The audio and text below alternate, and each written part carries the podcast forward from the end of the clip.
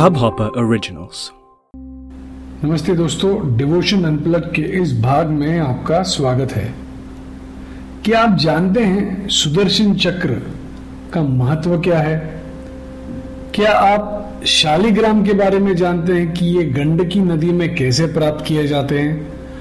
और साथ ही साथ, क्या आपको मुक्तिनाथ मुक्तिनाथ नामक देवस्थान जो नेपाल के मुस्तांग एरिया में स्थित है, इसके बारे में या इसकी महिमा, क्या आप जानना चाहेंगे?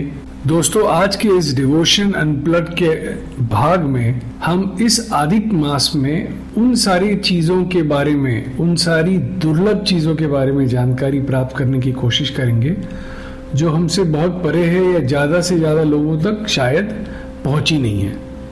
तो आइए आज जानते हैं कि किस प्रकार से सुदर्शन होम या सुदर्शन चक्र का पूजन या हवन आपके सारे दुख, दर्द और कठिनाइयों को काटता है। लोग बोलते हैं there is something called as black magic होता है या नज़र लगना होता है। तो इन सारी चीज़ों से आपका एक प्रकार से संरक्षण करता है। और साथ ही साथ में जो लोग आर्थिक दुविधा में हैं, जिनके आयुष्य में बहुत सारी चीज़ें हैं जो समय पे नहीं हो रही हैं। इन सारी चीज़ों को एक बहुत ही अद्भुत प्रकार से सॉल्व करके हमारी जीवन शैली आगे बढ़ाता है। आइए दोस्तों, इस डिवोशन अनप्लट के एपिसोड में जानते हैं इन सारी चीज़ों के बारे में।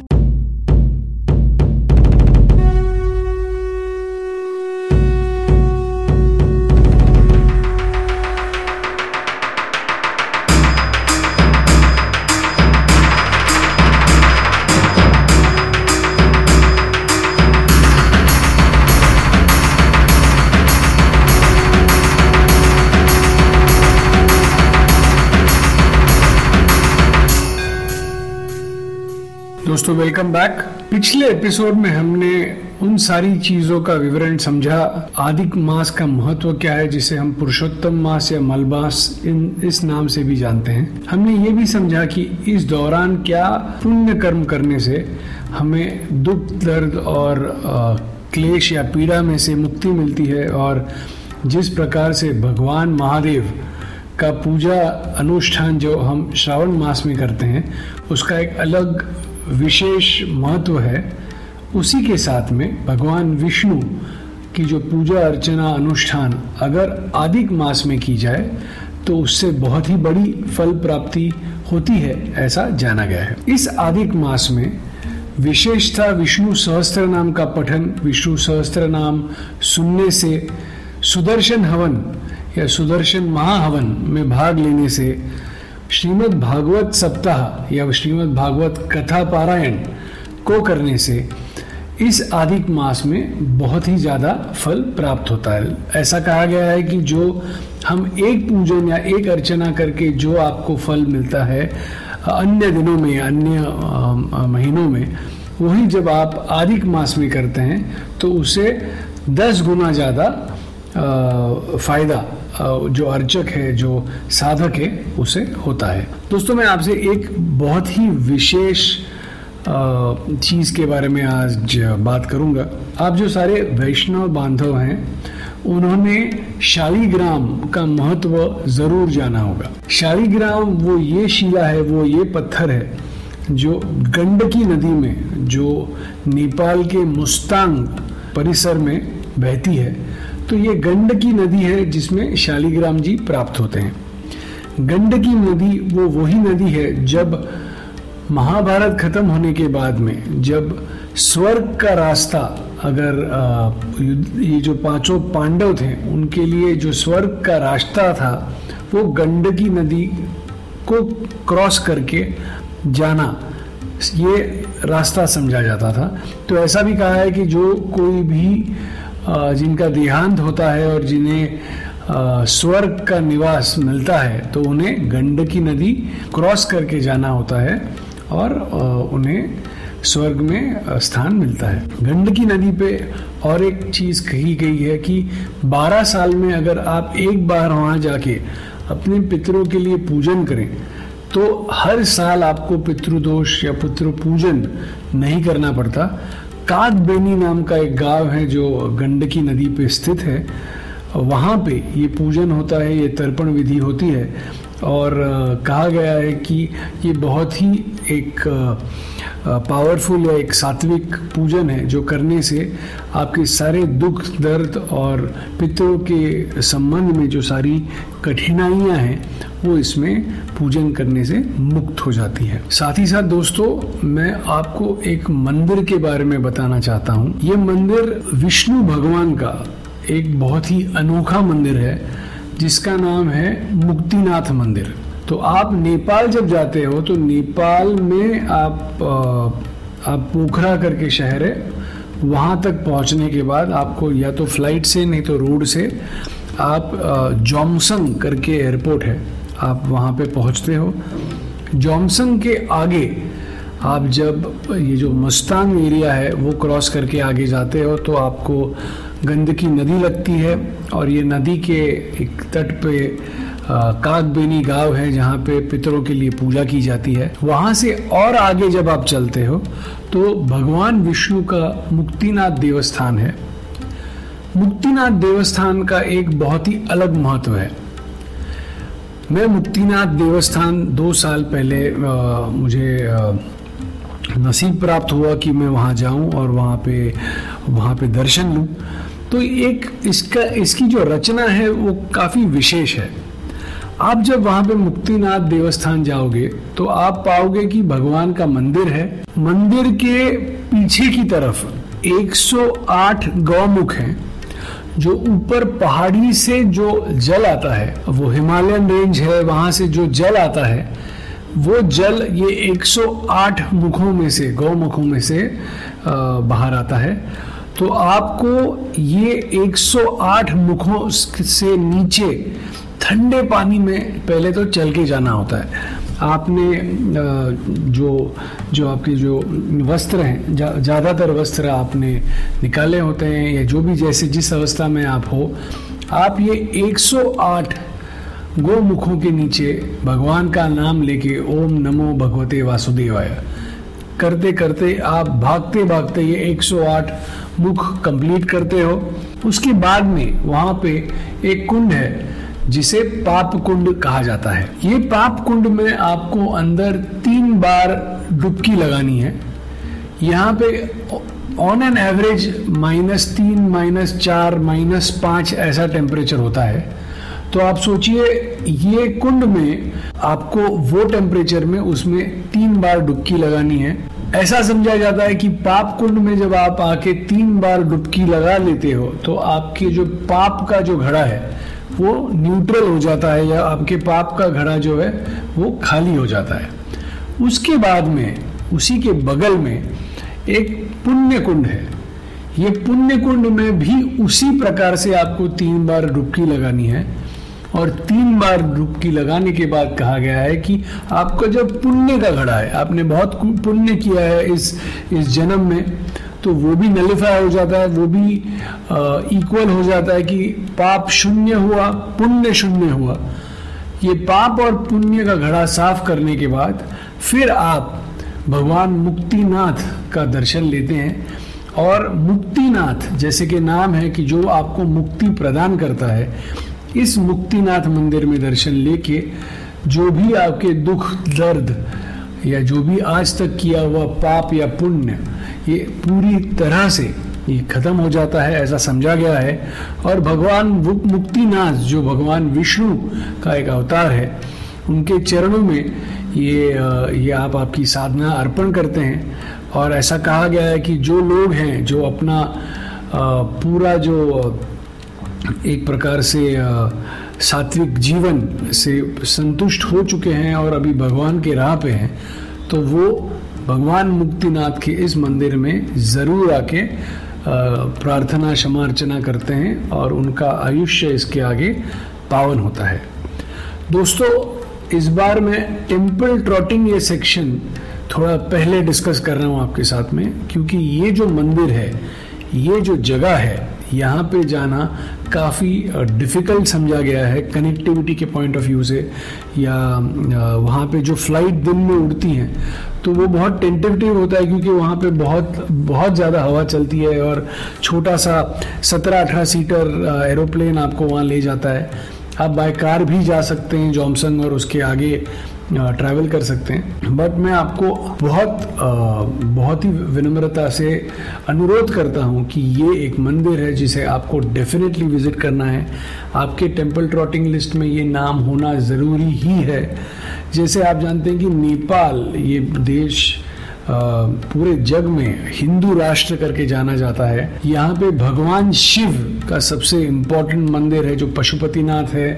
और डोलेश्वर महादेव मंदिर भी वहीं पे है, जहाँ पे रुद्राक्ष यहाँ पे पैदा होता है, या रुद्राक्ष के पेड़ हैं, जहाँ पे रुद्राक्ष इन इन फलों से निकलता है, जो अलग अलग प्रकार के होते हैं। उसी प्रकार से इस गंडकी नदी में यहाँ पे भगवान विष्णु का जो सबसे प्रिय अवतार है, जिसमें कहा जाता है कि भगवान विष्णु इस पत्थर में, जिसे शालीग्राम कहा जाता है, इस पत्थर में उनका वास है और उसे स्थापित करने के लिए कोई पूजन या अर्चना नहीं करना पड़ता। अगर आप शालीग्राम ले आते हो, इस गंडकी नदी से या कोई भी किसी प्रकार से आप तक शालीग्राम पहुँच जाते हैं तो आपको उन्हें केवल पूजा घर में रख के उसका पूजन शुरू करना है। उसकी बहुत ही अलग अलग विधियाँ हैं और परंपराएँ हैं जो आपको आ, किसी और एपिसोड में आपको एक्सप्लेन करूँगा। बट नेपाल में शिव भगवान का फेवरेट रुद्राक्ष भी पाया जाता है और वही विष्णु भगवान से जो सबसे प्रिय है और जिसमें उनका अंश है वो शालीग्राम भी वहीं पाया जाता है। दोस्तों इसी के साथ में आगे हम एक एक और एक विशेष कहानी सुनते हैं, जो माँ तुलसी और शालिग्राम विवाह के बारे में है। कार्तिक एकादशी में शालिग्राम और तुलसी विवाह के बारे में आपने डेफिनेटली सुना होगा।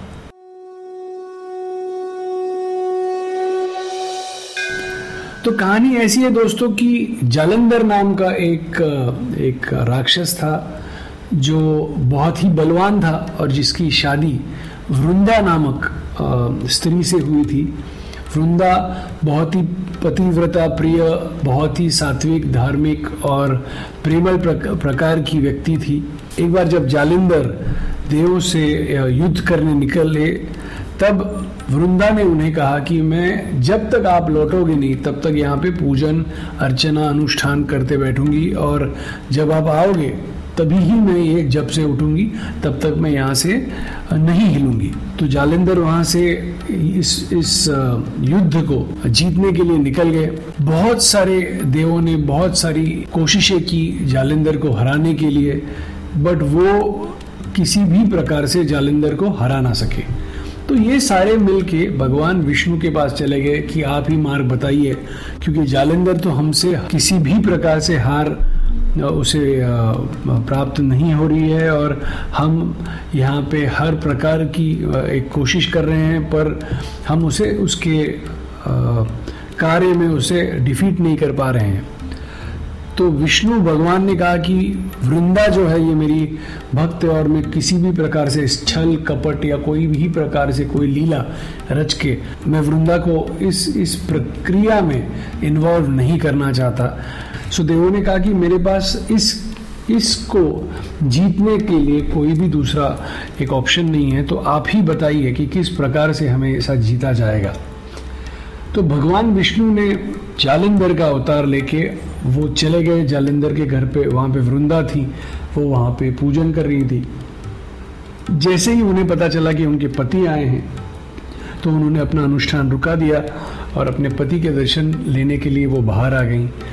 जब वो पति के दर्शन लेने बाहर आ गई तो यहाँ पे जो एक्चुअल जालिंदर थे वो वहाँ पे उनका बल कम पड़ गया और आ, उनको देवों ने मार गिराया और उनका जो धड़ था सर था वो वहाँ से उड़ के इनके वृंदा के चरणों में आके गिर पड़ा।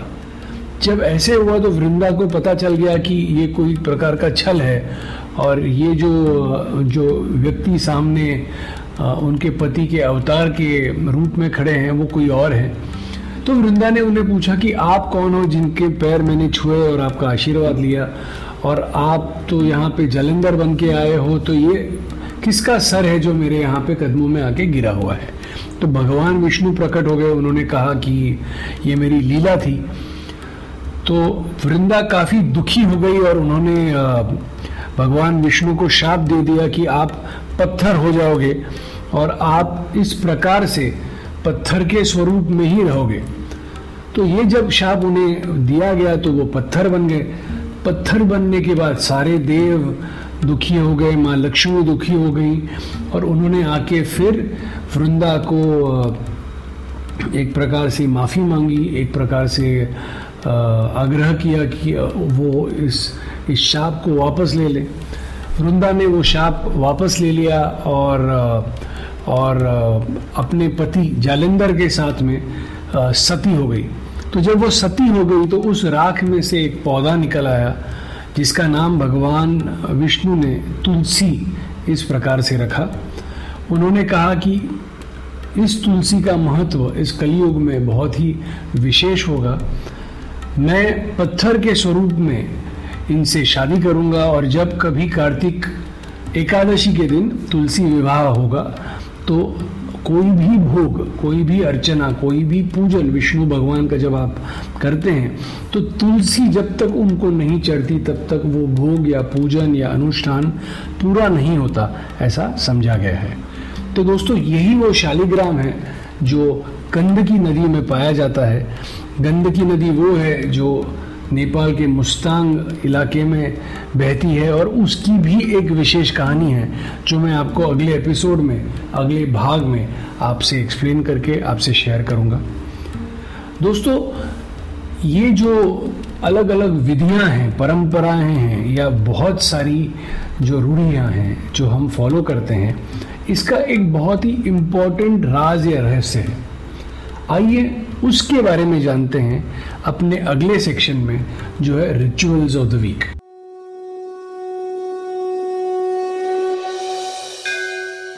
rituals of the week दोस्तों, वो सेक्शन है जहाँ पे हम बात करते हैं कौन सी अलग अलग प्रकार की पूजन है, अनुष्ठान है, जप है, तप है, तर्पण है, जिसके चलते आप एक सुखी आयु भुगते उसी के साथ ही साथ आपके जो करीबी लोग हैं उन्हें उत्तम आयु आरोग्य ऐश्वर्य प्राप्त हो विद्या प्राप्त हो।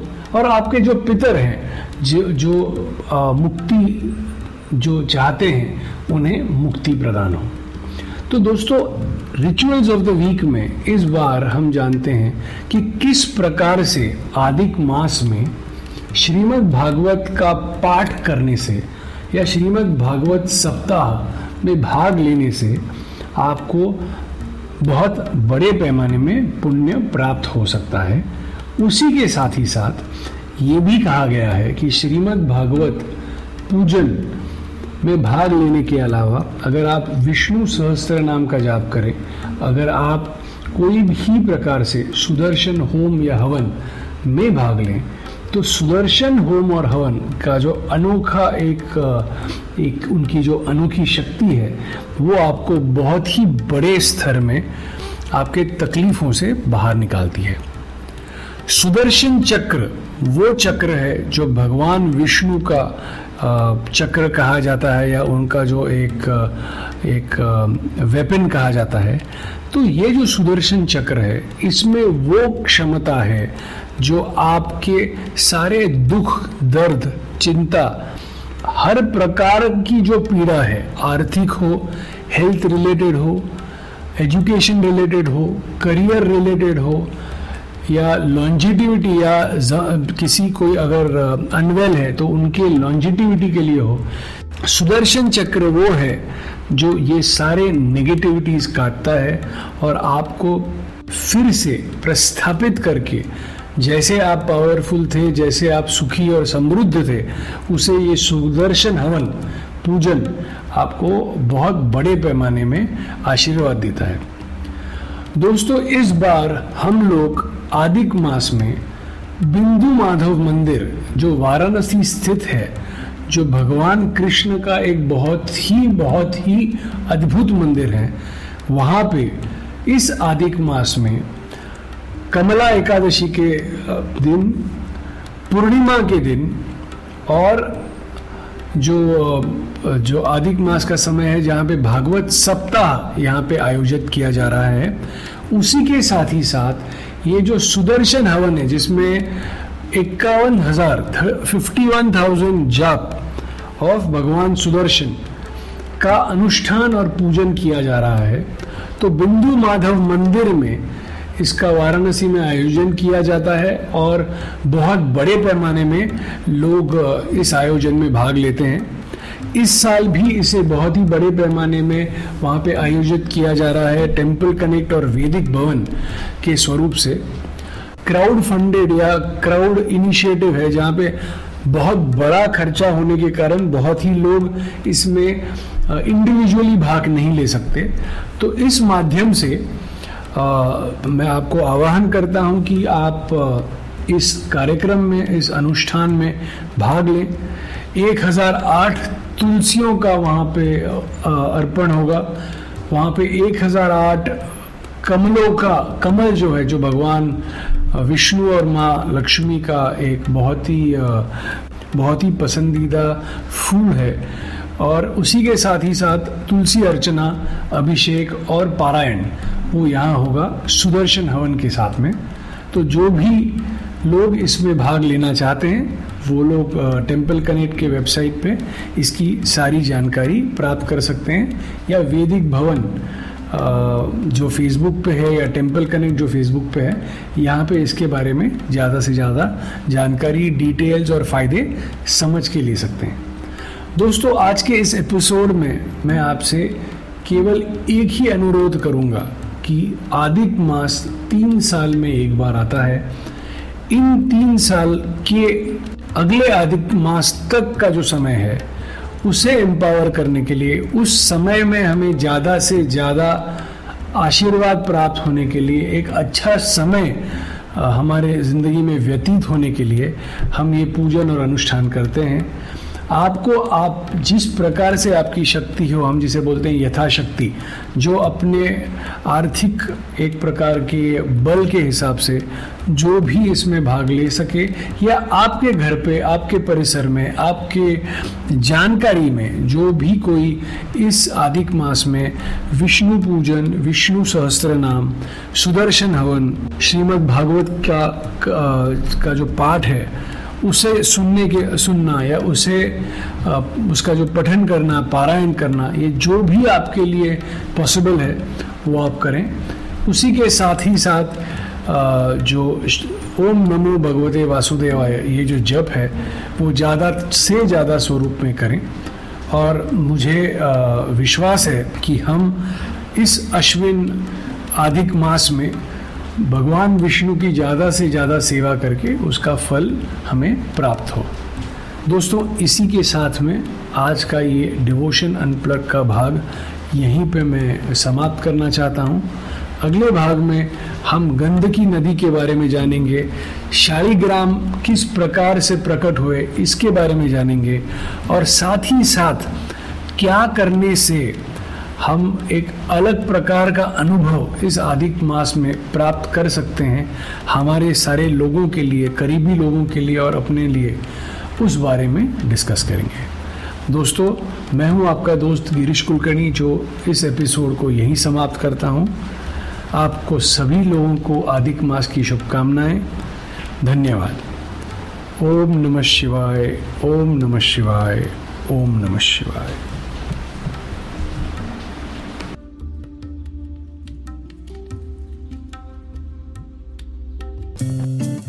इस हब हॉपर ओरिजिनल को सुनने के लिए आपका शुक्रिया।